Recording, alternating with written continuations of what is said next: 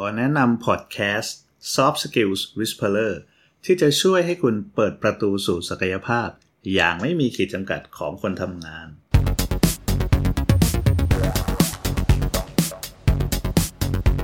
สวัสดีครับ ขอต้อนรับทุกคนสู่ช่วงเวลาของการ Up Skill ในการทำงานกับ Soft Skill Whisperer วันนี้คุณผู้ฟังอยู่กับผม เอก เอกศักดิ์ขาวสะอาด นักเขียนและ Career Coach เจ้าของเพจ Growing Your Career เพจที่จะทำให้งานของคุณในวันพรุ่งนี้มีความสุขขึ้นนะครับ สวัสดีครับ Soft Skill Whisperer วันนี้ยังอยู่กับสิ่งที่ใกล้เคียงกับเรื่องของ Leadership Skill นะครับ แต่ว่าวันนี้อยากจะพูดถึง ตำแหน่งตำแหน่งหนึ่งที่ทุกคนที่เคยทำงานในองค์กร ไม่ว่าจะเล็กหรือว่าใหญ่เนี่ยก็น่าจะคุ้นเคยกันดีก็คือตำแหน่งที่เราเรียกเขาว่า Manager นะครับหรือว่าผู้จัดการ ซึ่งก็แตกต่างกันออกไปในแต่ละองค์กรเนาะมันอาจจะมีทั้งผู้จัดการระดับต้น ผู้จัดการระดับกลาง หรือว่าเป็นผู้จัดการระดับสูงก็ได้นะครับ แต่ว่าก็จะเป็นตำแหน่งที่อยู่ตรงกลางขององค์กร หรือว่าเป็น middle management นั่นเองนะครับตำแหน่งนี้มีความสำคัญมากๆ แล้วก็องค์กรจะประสบความสำเร็จได้เนี่ยก็จะต้องเลือกคนที่จะขึ้นมาทำงานในตำแหน่ง manager เนี่ยให้ถูกนะครับให้ถูก แต่เชื่อว่าไม่ว่าจะไปถามใครก็ตามนะครับ ว่าแล้วเราควรจะเลือกอย่างไรล่ะ ถึงจะได้รู้ว่าคนคนนี้เหมาะที่จะขึ้นมาเป็นผู้จัดการ Soft Skill Whisperer วันนี้ผมเอาเคล็ดลับง่ายๆครับ อาจจะจำนวนเยอะหน่อยแต่ว่าดูง่าย แล้วถ้าได้ครบทุกข้อเนี่ย ก็สามารถการันตีได้ทันทีว่าคนคนนี้เหมาะที่จะขึ้นมาเป็นผู้จัดการ ทีนี้การที่จะเอาเคล็ดลับ ผมมีทั้งหมด 19 ข้อเนี่ยมาเช็คกันเนี่ยนั่นหมายความว่าไม่ว่าคุณจะเป็น HR เป็นผู้บริหารเป็นผู้จัดการระดับกลางหรือสูงที่ต้องเลือกผู้จัดการระดับที่ต่ำลงมาเนาะหรือว่าคุณเป็นลูกน้องแล้วอยากจะเช็คดูเล่นๆว่าผู้จัดการของคุณเนี่ยเหมาะสมหรือเปล่า หรือแม้กระทั่งคุณอยากจะพาตัวเองขึ้นมาเป็นคู่แข่งในการท้าชิงตำแหน่งเนี่ยแล้วคุณอยากจะเทสดูก็ได้ครับ วันนี้ 19 ข้อเป็นหลักสังเกตง่าย ๆ ให้คุณได้รู้ว่า คนคนนี้ที่คุณมองอยู่เนี่ยเขา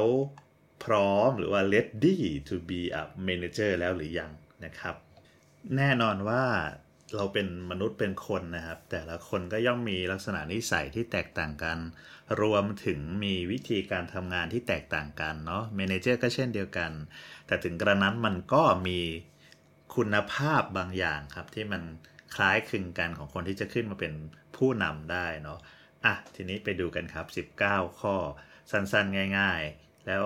ฟังเสร็จปุ๊บ เอาไปเช็คลิสต์ได้ทีละข้อเลย แล้วก็จะเห็นภาพเลยครับว่าคนที่เรามองอยู่นะเขาพร้อมไหม ข้อแรกคือเขา engage หรือว่ามีความผูกพันกับงานของเขาหรือเปล่า ง่ายๆเลย คือถ้าคนที่งานตัวเองก็ยังไม่ค่อยชอบ ไม่ค่อยรัก ไม่ค่อยอยากจะผูกพันเท่าไหร่ หรือว่ามองหาโอกาสที่จะลาออกอยู่ตลอดเวลา ก็แน่นอนว่า คนนี้ อาจจะไม่ใช่ผู้จัดการในอนาคต หรือว่าผู้จัดการที่เรามองหาถูกไหมครับ นี่คือข้อแรกนะเขาเอนเกจกับงานที่เขาทำอยู่หรือเปล่า ข้อ 2 คือ มุมมองที่เขามีต่อความผิดพลาดครับ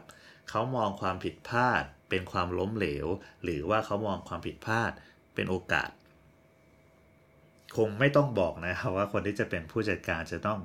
มองความผิดพลาดเป็นอะไรนะครับ หรือแม้กระทั่งไปถึงจุดล้มเหลวก็ตาม ถ้าเขายังคงสามารถมองมันเป็นโอกาส ปรับปรุงแก้ไขแล้วไปสู่เป้าหมายต่อไปได้ คนคนนี้เหมาะครับที่จะเป็นผู้จัดการเนาะข้อที่ 3 ให้ดูเรื่องของการสื่อสารครับ เขาจะต้องเป็นคนที่สื่อสารได้ดีนะครับ เราคงไม่ต้องการผู้นำที่พูดไม่รู้เรื่องเนาะนะครับต้องสื่อสารได้ดี ไม่ว่าจะเป็นการพูดการเขียนนะครับเมื่อก่อนอาจจะเป็นเรื่องของการเขียนอีเมลต่างๆ ก็หรือการทำ Presentation ก็จะต้องสื่อสารได้ดีด้วยนะครับ 3 ข้อแล้วนะ ข้อ 4 เขาจะต้องเป็นผู้ฟังที่ดีครับ หลายคนอาจจะเถียงว่าที่เป็นผู้จัดการอยู่ทุกวันนี้ก็ไม่เห็นฟังใคร แต่ว่าถ้าเลือกได้ถ้าเลือกได้ก็ควรจะเลือกคนที่เป็นผู้ฟังที่ดีขึ้นมาด้วยเนาะข้อ 5 ครับ เขาเป็นคนถ่อมตัวหรือเปล่า ถ่อมตัวไม่ได้หมายความว่าไม่มั่นใจในตัวเองนะครับ เป็นคนเก่ง เป็นคนมั่นใจในตัวเอง แต่ว่ามีความ humble มีความถ่อมตัวออกมาให้เราเห็นเนาะ ไม่ได้ว่ามีอีโก้เต็มที่เต็มหลอดจนคนไม่อยากทำงานด้วยนะครับ นี่คือข้อ 5 นะ ข้อ 6 ครับ เขามีความสามารถที่จะ motivate หรือสร้างแรงบันดาลใจให้คนอื่นๆ ประสบความสำเร็จในหน้าที่การงานหรือว่าในชิ้นงานนั้นๆ ด้วยหรือเปล่า ไม่อย่างนั้นเนี่ยจะกลายเป็นว่าเขาเก่งแต่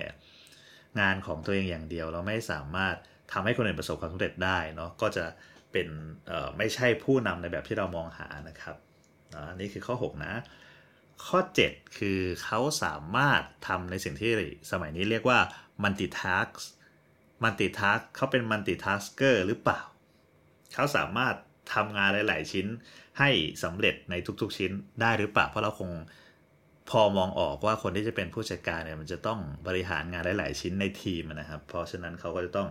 มีความสามารถในเรื่องนี้ด้วยเนาะข้อ 8 เขายังมองหาโอกาสที่จะเรียนรู้อะไรใหม่ๆไหมหรือว่าตอนนี้เขาหยุดการเรียนรู้ไปนานแล้วนะครับ เพราะว่าการที่เราเห็นผู้จัดการหรือเรามีผู้จัดการที่เขาไม่เรียนรู้แล้วเนี่ย อาจจะเป็นเรื่องที่เราไม่ได้อยากให้เป็นเนาะไม่ได้มองหาสักเท่าไหร่นะครับ เพราะฉะนั้นเขาต้องมองหาการเรียนรู้ด้วยนะครับ ข้อต่อไปข้อ 9 คือเขามีความคิดสร้างสรรค์หรือเปล่า เพราะว่าในการแก้ปัญหาหรือว่าในการหลีดทีมต่างๆ เราอาจจะต้องการความคิดสร้างสรรค์ ซึ่งบางทีความคิดสร้างสรรค์ที่อาจจะน้อยประสบการณ์กว่าของลูกทีมเนี่ยอาจจะไม่พอครับ เราก็ต้องการความคิดสร้างสรรค์ของพี่ๆด้วยเนาะของเมนเจอร์ด้วยครับ แล้วก็ข้อ 10 คือ เขามองความสำเร็จขององค์กรเป็นที่ตั้งหรือเปล่าเนาะเราคงไม่อยากได้ผู้นำที่เอาแต่ความสำเร็จของตัวเองเป็นหลักถูกไหมครับไม่งั้นองค์กรก็จะไม่สามารถขับเคลื่อนไปได้เนาะเพราะฉะนั้นเราจะต้องมองหาคนที่สนใจความสำเร็จขององค์กรด้วยอ่ามาละ10 ข้อแล้วครึ่งทางนะครับ ขอทวนหน่อย เดี๋ยวเร็วไปเดี๋ยวลืมเนาะข้อที่ 1เขา engage หรือผูกพันกับงานของตัวเองไหมอ่า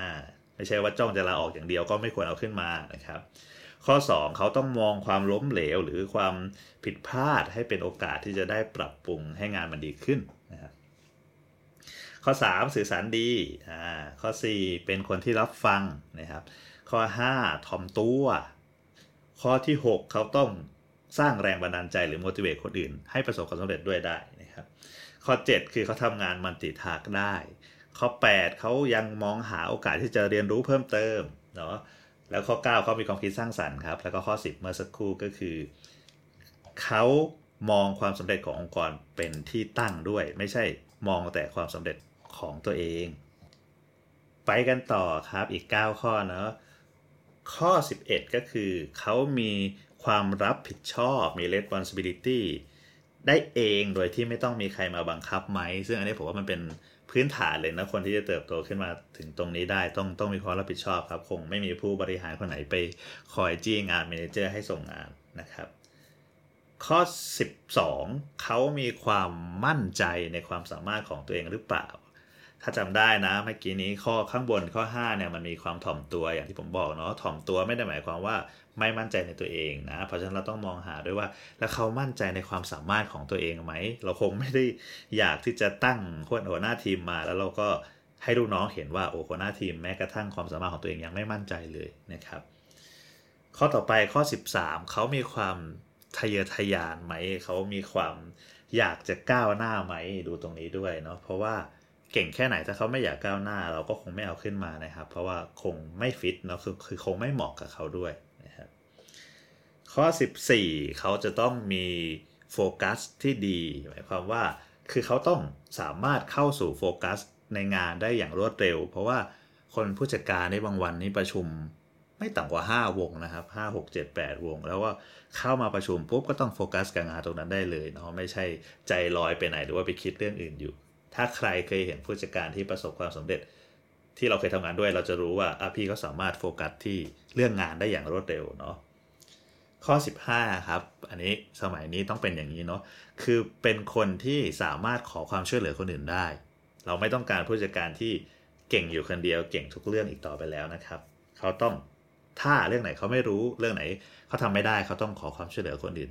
ได้นะครับ ข้อ 16 ถ้าเจอความเปลี่ยนแปลงเขาต้องปรับตัวได้อย่างรวดเร็ว เพราะเราอยู่ในยุคของข้ามมาจาก digital transformation เอยโควิดเรื่องของ pandemic นะครับต่างๆโรคระบาดจนมาถึงเรื่องของ AI เพราะฉะนั้นถ้าผู้จัดการเราปรับตัวไม่ได้ทีมลำบากแน่ ๆ เลยนะครับ ข้อ 17 เขาต้องเป็นคนที่ทำงานกับคนอื่นได้ดีด้วย ไม่ใช่เก่งอยู่คนเดียว เพราะเราจะเจอบ่อยๆ หลายคนคงคุ้นเคยนะครับ ที่เขาบอกว่าเราอาจจะเสีย specialist เก่งๆ ไปคนหนึ่ง จะได้ manager ห่วยๆมาคนหนึ่งถ้าเราปรับเขาขึ้นมานะครับ เพราะว่าเขาทำงานได้คนเดียวไงไม่สามารถทำงานกับคนอื่นได้นะครับนี่คือข้อ 17 นะ ข้อ 18 ครับสำคัญมากเขาต้องมี positive attitude ก็คือมีทัศนคติในเชิงบวก คือเป็นคนที่อยู่ด้วยแล้วมันสบายใจอยู่ด้วยแล้วมันส่งพลังให้กับคนอื่นนะครับ ไม่ใช่คิดลบอย่างเดียวเนาะ ส่วนข้อ 19 ข้อสุดท้ายเขาต้องเข้าใจข้อจำกัด หรือว่าลิมิตของตัวเองด้วย คือต้องรู้ตัวพอสมควรมี self awareness ว่าตัวเองทำอะไรได้ทำอะไรไม่ได้ครับ อันไหนต้องพัฒนาอันไหนต้องปรับปรุงเนาะ ไม่ใช่คิดว่าตัวเองเก่งทุกเรื่องแล้วจะทำทุกอย่างได้ด้วยตัวเองนะครับ